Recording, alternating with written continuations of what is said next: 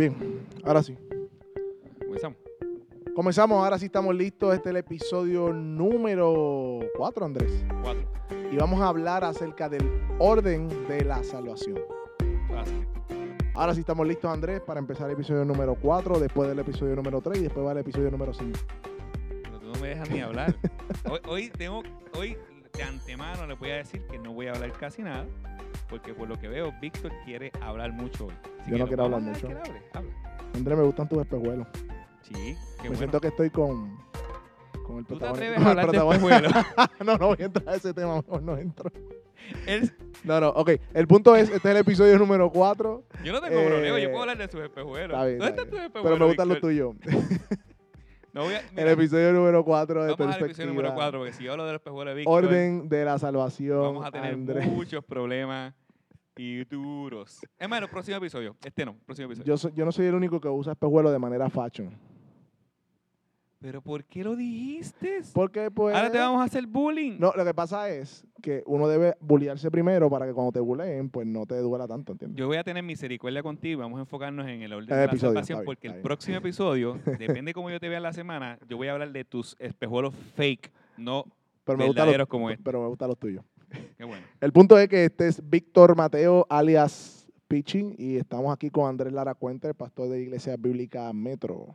Carolina. ¿Cómo estás, Andrés? Estoy bien, gracias a Dios, animado y gozoso por el tema que vamos a estar tocando hoy, porque para mí es uno de los temas fundamentales. La semana pasada estuvimos hablando de si la salvación se pierde o no, y como era de esperarse, como es un tema tan eh, necesario, pero también a la misma vez tan controversial, eh, yo le dije a Víctor que debemos retomar el tema, no de si se pierde o no, sino el tema de la salvación, de la teología de la salvación. Sí, tú advertiste que, no- que el tema de la salvación no se puede cubrir en un- uno o dos episodios, la esa es la realidad.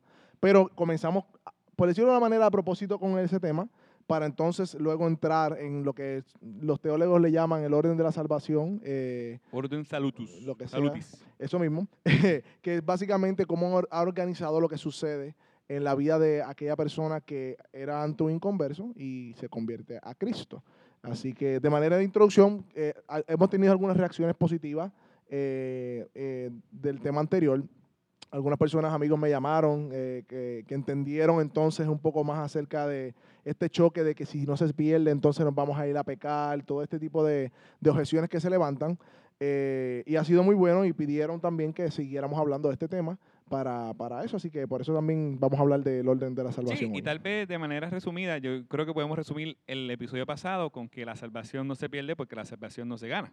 Muy bien, Y si la salvación se ganara, entonces realmente se perdiera, exacto. porque tuviera la capacidad en ti y no en Cristo que la sostiene. Así que eso básicamente es un resumen de todo lo que nosotros hablamos la semana pasada. Y que esto no es un tema nuevo, hay un debate histórico sobre este tema. eh, usualmente los clasificamos entre arminianos y calvinistas, entre otras cosas. Es un debate histórico, pero más que ir a la historia, pues debemos ir a la Biblia.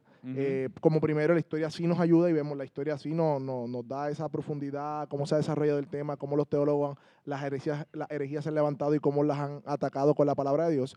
Pero principalmente el fundamento es la perspectiva bíblica de la salvación en ese sentido. Sí, porque desde el primer, de los primeros siglos tuve eh, debate sobre el tema de la salvación, que si le añadimos las obras con los mismos eh, fariseos, eh, también podemos ver a los primeros 300 años de la historia, hasta sale por ahí Pelagio también, con la idea de que eh, la doctrina de que el hombre no nace siendo pecador y, y también, también con el tema de la, de la pérdida de la salvación, entre otras cosas.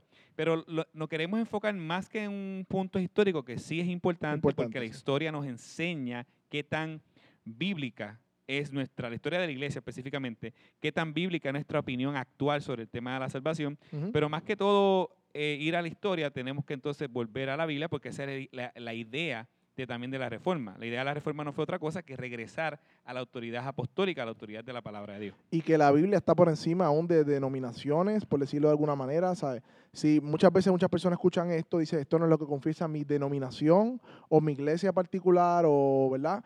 Nuestra responsabilidad como creyentes es entonces que la Biblia esté por encima aún eh, de, la, de las organizaciones humanas instituciones humanas que han que son buenas, no estoy diciendo que sean malas en ese sentido, eh, o naturalmente malas, pero si, si el- los dogmas de fe que confiesan donde yo estoy o, o donde yo persevero o el concilio donde estoy eh, puede ser que choque con las verdades de la Biblia. Yo, la Biblia es primero, ¿no? Eh, en ese sentido.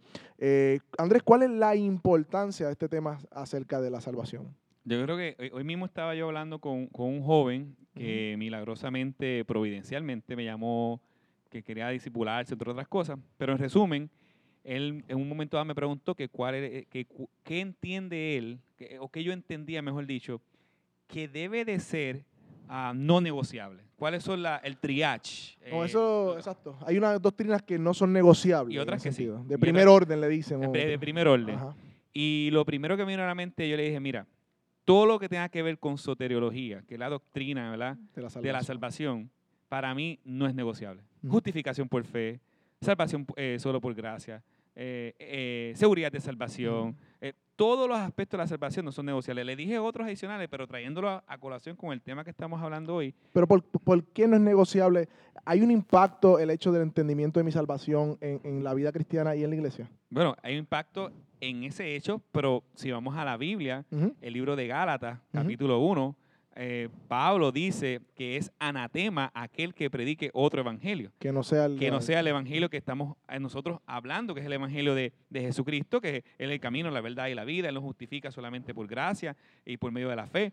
Todos estos aspectos son delicados y la Biblia nos dice que si se predica otro evangelio es maldito. Así que en ese sentido es importante desde ese argumento, pero también es importante por lo que acabas de decir.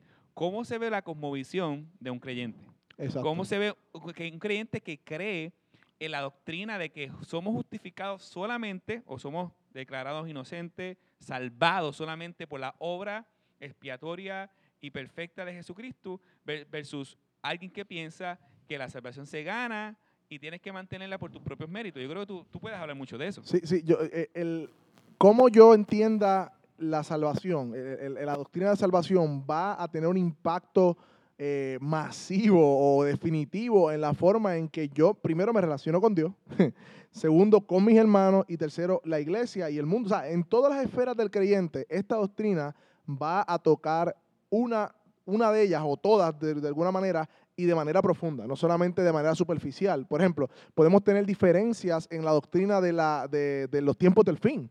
Y podemos tener diferencias y es una doctrina de tercer orden. O sea, es importante, eh, se debe de buscar la verdad, pero ¿verdad? hay diferencia de opinión que, que no quizás impacta de manera como impacta el conocer y entender la salvación eh, como la Biblia la expresa. Y por ejemplo, eh, una salvación donde yo entiendo que es por obra, que yo me la gano, la mantengo y la sostengo, por ende, eso va a crear una cultura de legalismo. ¿Por Ujú. qué? Porque mientras aquel sea más espiritual, parece tener ganar más el favor de Dios, por ende va a elevarse por encima de otros, entonces va a ser una salvación eh, de obras que va a provocar una cultura de apariencia, de legalismo, entre otras cosas. Pero cuando tú entiendes la gracia, Pablo dice, ¿qué tú tienes que no se te haya recibido? ¿Qué tú tienes? Y si lo recibiste, ¿por qué te glorías? O sea, no hay mérito. O sea, y cuando uno entiende eso, pues entonces uno vive una, una vida de gracia. Y aún así, nosotros tenemos un fariseo adentro. Y en ese sentido, eh, es gasolina a nuestro corazón farisaico ente- ver la salvación como algo que se gana y se mantiene, este, mientras que la, Bi- la Biblia habla lo- todo lo contrario, que es por gracia y por medio de la fe en Cristo Jesús. Y nosotros queremos traer entonces el tema del orden de la salvación, que fue lo que dijo Víctor al principio, de cómo los teólogos a través de la historia han, han puesto el orden de la salvación para simplificarnos la vida a nosotros. Sí, Eh, no, no es que Dios tenga, eh, no, este paso uno, paso no, es que para nosotros entenderla a la luz de una cosmovisión bíblica. Habiendo dicho eso, eh, yo creo que antes de hablar del orden de la salvación, debemos de observar un aspecto importante para nosotros ver la grandeza de este orden de la salvación y es la depravación total. que la doctrina fundamental y que tenemos que poner, como quien dice, como primer bloque, como, como fundamento para poder entender la salvación. Porque si no entendemos la depravación total, entonces no, no- no estamos entendiendo eh, literalmente la gracia de Dios, no estamos entendiendo la salvación tan grande, entre otras cosas. Eh, Andrés, ¿qué es la depravación total? Ah, Eso se escucha como, cuando escucho depravación total, o la, una persona que está escuchando esto por primera vez dice depravación total, se escucha como, como la palabra depravado, una persona como que hace actos o violentos o aún de abuso o cosas que son desagradables. Eh, se ve como, como algo así. O sea, yo, estoy, yo soy un depravado entonces, Andrés. Eso como- mismo es. eh, eh, no suena duro eso. No, eh, no suena duro. Está, está muy blandito. Eso mismo es. Nosotros somos enemigos de Dios, dice la Biblia. Somos hijos de ira. eh, nacemos en pecado. ah, odiamos a Dios. Eh, Pero las personas dicen que están escuchando esto. Yo no odio a Dios, Andrés. y eh, no Yo odia amo a a Dios. Dios. Ok, ok. Ama a Dios. ¿Cómo se ve eso en tu vida? Yo diría. ¿Cómo, cómo tú, una persona puede decir que ama a Dios? Dame un ejemplo, Víctor.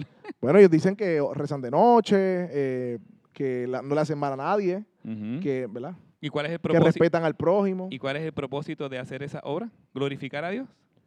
Bueno, si tú le preguntas, le van a decir porque es mi deber, mi responsabilidad, por- porque, ¿verdad? Me enseñaron eso de chiquito, yo soy una persona de orden. La Biblia dice claramente que nosotros no somos buenos, sino que somos malos que sabemos hacer cosas buenas. Pero la intención de lo que nosotros hacemos las cosas no tiene que ver absolutamente nada con glorificar a Dios, con exaltar a Dios, sino al contrario, con exaltarnos a nosotros mismos. Eso se llama idolatría. O sea, que esas buenas obras, las personas, eh, consciente o inconscientemente, si no la hacen para glorificar a Dios, que la única manera para glorificar a Dios es siendo un verdadero creyente, Correcto. la están haciendo para ellos mismos y para su propia gloria. Y para su propia obra o su propia o calmar su conciencia. Su conciencia, para, ah, hice algo esto bueno culpa. hoy, hice esto malo, pero voy a hacer algo bueno para, para calmar la culpa. Correcto. Y la Biblia es clara. Efesios capítulo 2 dice que nosotros estábamos muertos en nuestros delitos y pecados. Eso habla de la depravación total. Romanos capítulo 3 ah, dice que nosotros éramos eh, hijos de...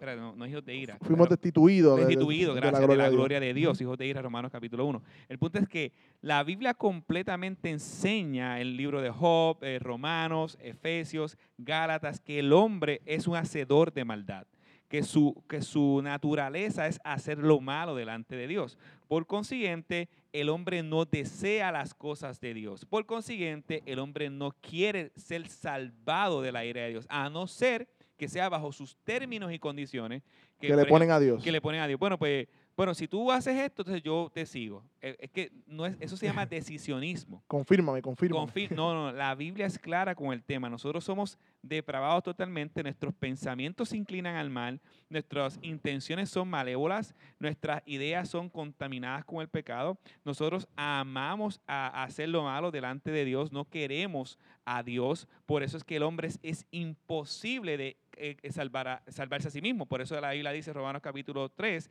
que no hay quien busque a Dios. Todos se han desviado. Eso- eso voy a leer ahora. inútiles, sí. Porque ese texto es bien importante. Pablo está explicando el Evangelio y antes de presentar qué fue lo que Dios hizo a favor, eh, que está en Romanos 3, ¿verdad?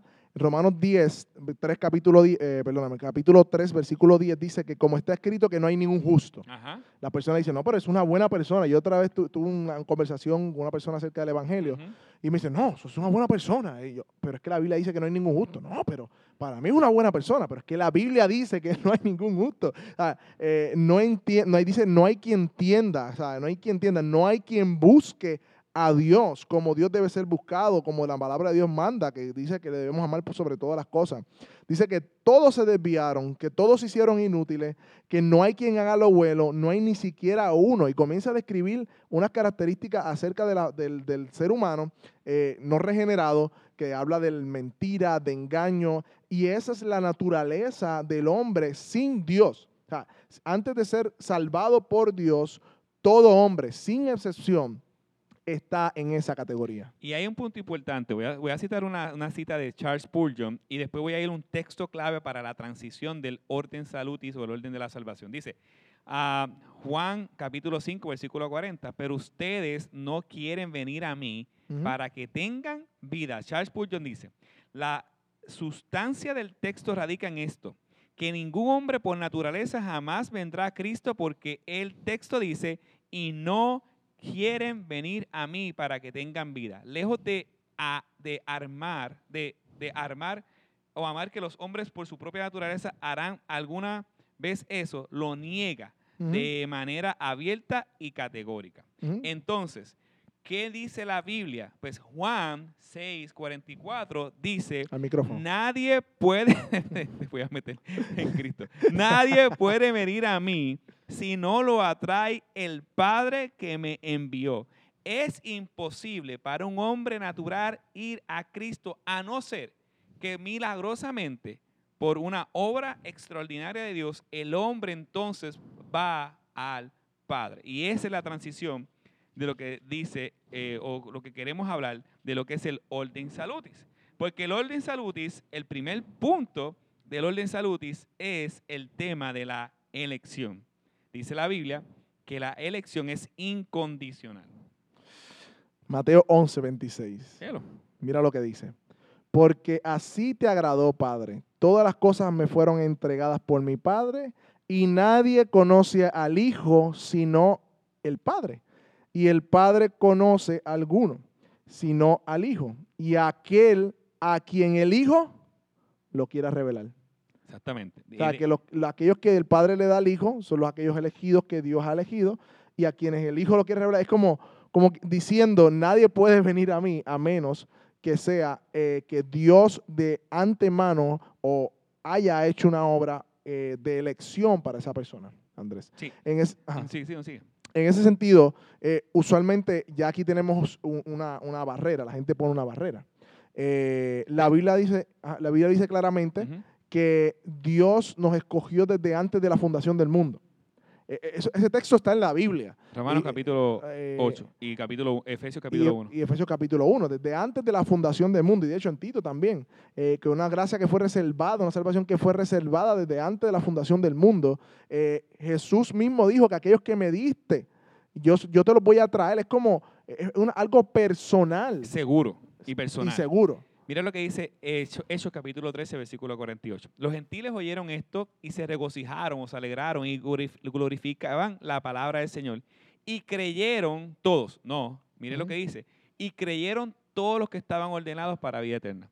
O sea que hay una regeneración, como dice el libro de Tito, pa- eh, una, perdón, una elección, acción. primeramente, antes de entrar a la regeneración, una elección completamente incondicional. Hay personas que dicen, bueno, como fue desde la eternidad, Dios sabía los que iban a creer y entonces ahí Él los elige porque Dios sabía. Eso se llama decisionismo y eso no es bíblico. Al contrario, si tú piensas que Dios te va a salvar bajo la o en la base de una elección que Él preveyó o vio en el futuro, eso se llama eh, glorificación del hombre. El hombre es gloriado en la salvación. Entonces la salvación no es de Dios, la salvación es del hombre que tuvo la capacidad natural, que ya vimos en Romanos, Efesios, que no, el hombre no tiene capacidad natural, y en Juan, de ir a Dios, sino que Dios en su gracia y misericordia entonces fue al hombre y lo eligió por el puro afecto de su voluntad para la alabanza de su gloria, Efesios capítulo 1.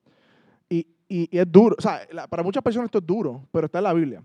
Eh, Romanos 9 lo brincan, Efesios 1 lo brincan, no lo predican. Está ahí. La Biblia dice que Dios elige, y de hecho, cuando la, en Romanos 9 tenemos una discusión entre Pablo y una persona que no está de acuerdo con la elección.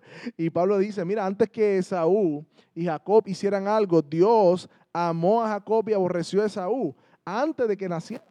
Y, y- y aún hablando del faraón, dijo que endureció el faraón para qué? Para mostrar su gloria. Y entonces dice en el versículo 14, Romanos 9, 14, ¿qué diremos pues? ¿Hay injusticia en Dios? Porque la gente dice entonces, ah, pues Dios es injusto. Si Dios elige, entonces es injusto. Y eh, Pablo dice, en ninguna manera. Pues dice Moisés que Dios tendrá misericordia del que yo tenga misericordia y me compadeceré del que me compadezca. Así que no depende ni del que quiere ni del que corre, sino de Dios que tiene misericordia. ¿Qué hacemos con ese texto de Andrés si seguimos peleando con la doctrina de la elección? Está claro allí y como tú dijiste, hay personas que dicen Dios elige porque vio que yo me iba a convertir. Eh, es como si Dios tuviera que mirar al futuro para aprender, a ver, espérate, déjame mirar al futuro, ah, él se va a convertir, pues yo lo voy a elegir. Eh, eh, eso no tiene ni sentido, porque cuando dice conoció, es conoció de manera personal antes de la fundación del mundo. ¿no? Nosotros no vamos a comprender jamás el amor de Dios si no entendemos su elección. Punto. La elección es la evidencia más contundente del amor de Dios. ¿Por qué? ¿Por qué, Andrés? Dime, ¿por qué, Andrés? ¿Por qué, Andrés? Ah, ¿tú quieres que te pregunte? No, no, mentira.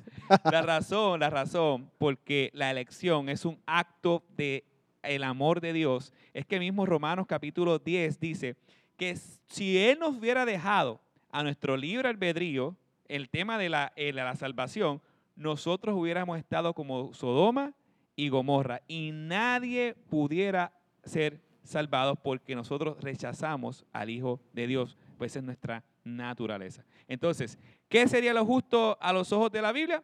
Que todos fueran al infierno.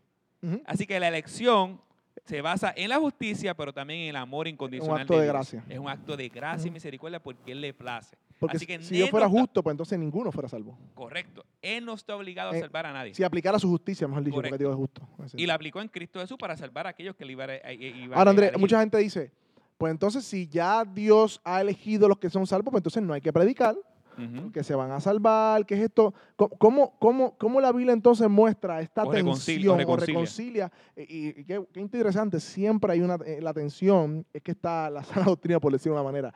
Cuando nos resolvemos para un lado, porque están las personas que, eh, hipercalvinistas, por decirlo de alguna manera, que Sí, los fatalistas que los dicen que no, no prediques ya. no predique porque como quiera se van a salvar, pero la Biblia nos manda a predicar, porque dice cómo, eh, Romanos O- capítulo 10. cómo, es 10, cómo 14 en serán, puedes leerlo, puedes leerlo. ¿Cómo pues invocarán el a nombre de- aquel cual no han creído y cómo creerán en aquel que no han oído? ¿Y cómo irán sin a ver quién les predique. predique? ¿Y cómo predicarán si no fueran enviados?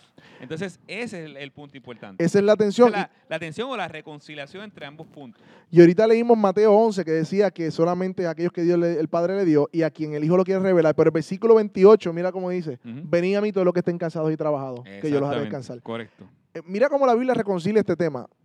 Solo lo- Dios ha elegido y al mismo tiempo hay un llamado a salvación. Correcto. Una cosa no cancela la otra. Eh, eh, eh, yo le llamo verdad paralela.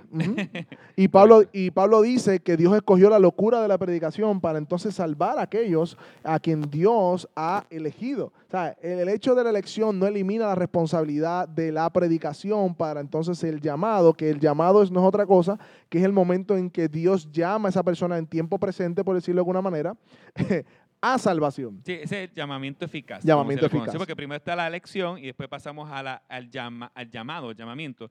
Y es importante que entendamos que el llamado no es lo que hacemos desde el púlpito. Ajá, un llamado al final de la predicación. venga. No, es un llamado eficaz, obra del Espíritu Santo en el corazón del predicador, producto de- De- de- del pecador. producto de la exposición del Evangelio. Exacto. No estamos hablando del llamado al final de la predicación. No. Dios, pudiera salvar a alguien a través de un llamado así, por así decirlo. eh, Ven, arrepientas y crean. De hecho, ese es nuestro, esa es la predicación. Arrepentíos y crees en el Evangelio. Pero no está condicionado a eso, está condicionado a que yo lo expongo y de manera sobrenatural el Espíritu Santo hace una obra el día determinado para salvar a ese pecador. Ahora. Andrés, hay- aquí hay un, por decirlo de una manera, un debate en el orden de la salvación. Ya hablamos de la elección, hablamos del llamado eficaz de Dios, eh, esa pronunciación de que Dios ha de salvar efectivamente a esa persona en ese momento indicado. Ahora, hay una parte en donde hay un debate eh, en donde, ¿dónde ocurre la regeneración? Cuando me convierto, o sea, luego que me convierto o antes de convertirme, porque esto es crucial, eh, la regeneración antes de la conversión, para hacer entonces conforme a la sana doctrina y a lo que la Biblia enseña. Hay muchos que dicen que tú te conviertes, tú decides venir, Dios te llama, tú decides venir a Cristo, entonces Dios te regenera después. Y luego de la regeneración, pues entonces pasan las otras cosas. Eh, ¿Qué pasa primero? Dios nos regenera, nos da un corazón nuevo que pueda entender la verdad eh, y pueda responder a Dios. O nos convertimos primero, decimos, voy a servir a Dios. No, es que. ¿Qué pasa primero? Si, si hay una conversión antes de una regeneración, entonces contradice la Biblia. No, el corazón debe de ser primero regenerado para entonces haber una conversión. Eh, Eso lo vemos, por ejemplo, a Juan capítulo 3, a, a buscarlo por aquí. Ah, está hablando por lo menos el, el, el, el punto de Nicodemo, ¿verdad? Ajá, Nicodemo. ¿Cómo, Eh, ¿Cómo puedo entrar en el reino de Dios? Tienes que nacer de nuevo. Eh, eh, ajá.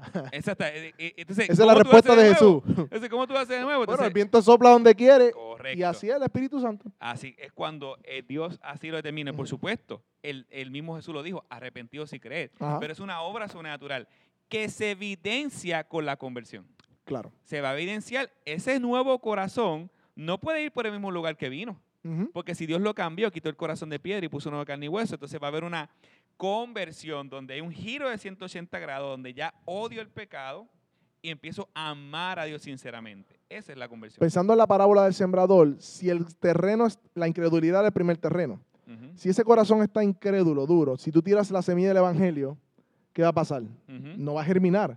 Dios tiene que ¿qué? preparar el corazón, ese corazón duro, convertirlo en un corazón de carne, Y esa palabra que es la semilla, entonces después de un trabajo de regeneración, de, preparar ese terreno, recibe la palabra y entonces viene a salvación a través de la conversión. Ah, tiene que haber una obra milagrosa de parte de Dios de convertir un corazón de piedra a un corazón de carne antes de que ese pecador pueda decir, vengo a ti, Señor. Santiago 1.18, el de su, él, de su voluntad, no de tuya, ni mía, nos hizo nacer por la palabra de verdad, que este, es el resumen del orden salud, para que seamos primicias de sus criaturas. ¿Ves? La primicia va luego, primero va la regeneración, que es lo que está tratando entonces de exponer el libro de Santiago. Y, esta regeneración y conversión, eh, Dios usa la palabra, la predicación del Evangelio. O sea, ningún, ninguna persona va a venir a salvación a menos que no sea que escuche el Evangelio. Correcto. Eh, el Evangelio es el medio, y la predicación del Evangelio es el medio que Dios, por eso es importante la predicación, y, y, ¿verdad? tanto en la manera personal como en el púlpito todos los domingos, porque la predicación del Evangelio es el medio que Dios utiliza para salvar o llamar al pecador. Ahora, mira, me gusta esto como lo dice, hay un texto en Corintios que dice que Dios es el que resplandeció en vuestros corazones para salvación. Dice que Dios quita la venda, es como en ese momento, de la regeneración y la conversión, ah, puede pasar días, puede pasar semanas, puede ser instantáneo. No sabemos porque a veces la gente dice, yo me convertí tal día. Hay que tener cuidado con eso porque ah, no sabemos exactamente, a veces, ah, podemos identificarlo a veces, pero a veces no, eh, por el fruto que vemos de esa salvación eh, que se ha concretado. Pero lo importante no es específicamente el día exacto y la hora exacta que te convertiste, sino, o sea, que, percibimos, la, percibimos la conversión, sino que eso puede ocurrir de manera sinérgica. Eh, Dios regenera Puede ser que en ese momento hayas entendido la verdad y luego entonces eh, llegas a la conversión. Y mira que es la conversión, simplemente es tornarte de tu mal camino. Pero realmente es porque no te queda ninguna otra opción, por decirlo de alguna manera. Dios quita tu venda, tú ves la luz de Dios, ves la, gloria, dice el glorioso evangelio de Jesucristo resplandece, ves tu pecado, dice, ay de mí, como decía Isaías, y corres entonces. Corres porque no tienes otro remedio a Dios por perdón. Y el pecado se ve en dos vías. Se ve la autojustificación en el sentido de tú creerte que puede ganarte la salvación por tus propios méritos y la, darle la espalda al pecado. Habiendo dicho eso, hay tres cosas que ocurren de manera simultánea o de manera uh, una vez uh, se haya convertido. Yo creo que vamos a tener que dejar este episodio, eh, este tema, para un próximo episodio. Como habíamos dicho anteriormente, el tema de la salvación es eh, bastante vasto eh, y, necesitamos hablar un poquito más sobre esto porque los términos de la justificación, adopción, santificación, hay tantas cosas erróneas. Perseverancia, glorificación. Perseverancia y la glorificación son conceptos de la salvación muy importantes. Puede buscar también en internet, así mismo se llama el orden de la salvación, Ordo Salutis, en latín, que es latín, ¿verdad? Así que lo pueden buscar también en, Google para que lo puedan ver y nos puedan seguir lo que estamos hablando.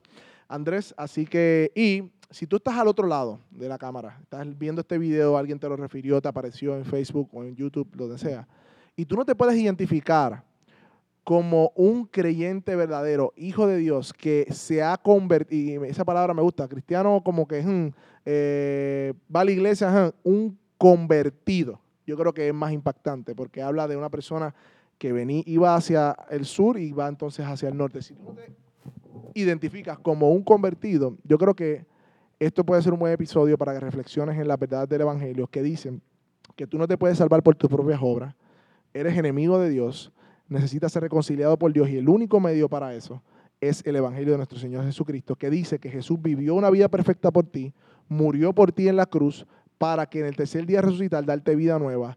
Ven ahora en arrepentimiento y fe Dios te está llamando. Y si no tienes una iglesia, Andrés. Eh, Invitamos a Iglesia Bíblica Metro. Estamos en Carolina, Puerto Rico, la Avenida Campo Rico. Y si por alguna razón pues, vives bastante lejos, pues te podemos ayudar a conseguir una iglesia sana doctrina donde allá tú vives.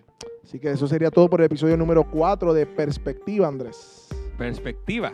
Así que próximo episodio pendiente para hablar de los espejuelos de Víctor, los fake.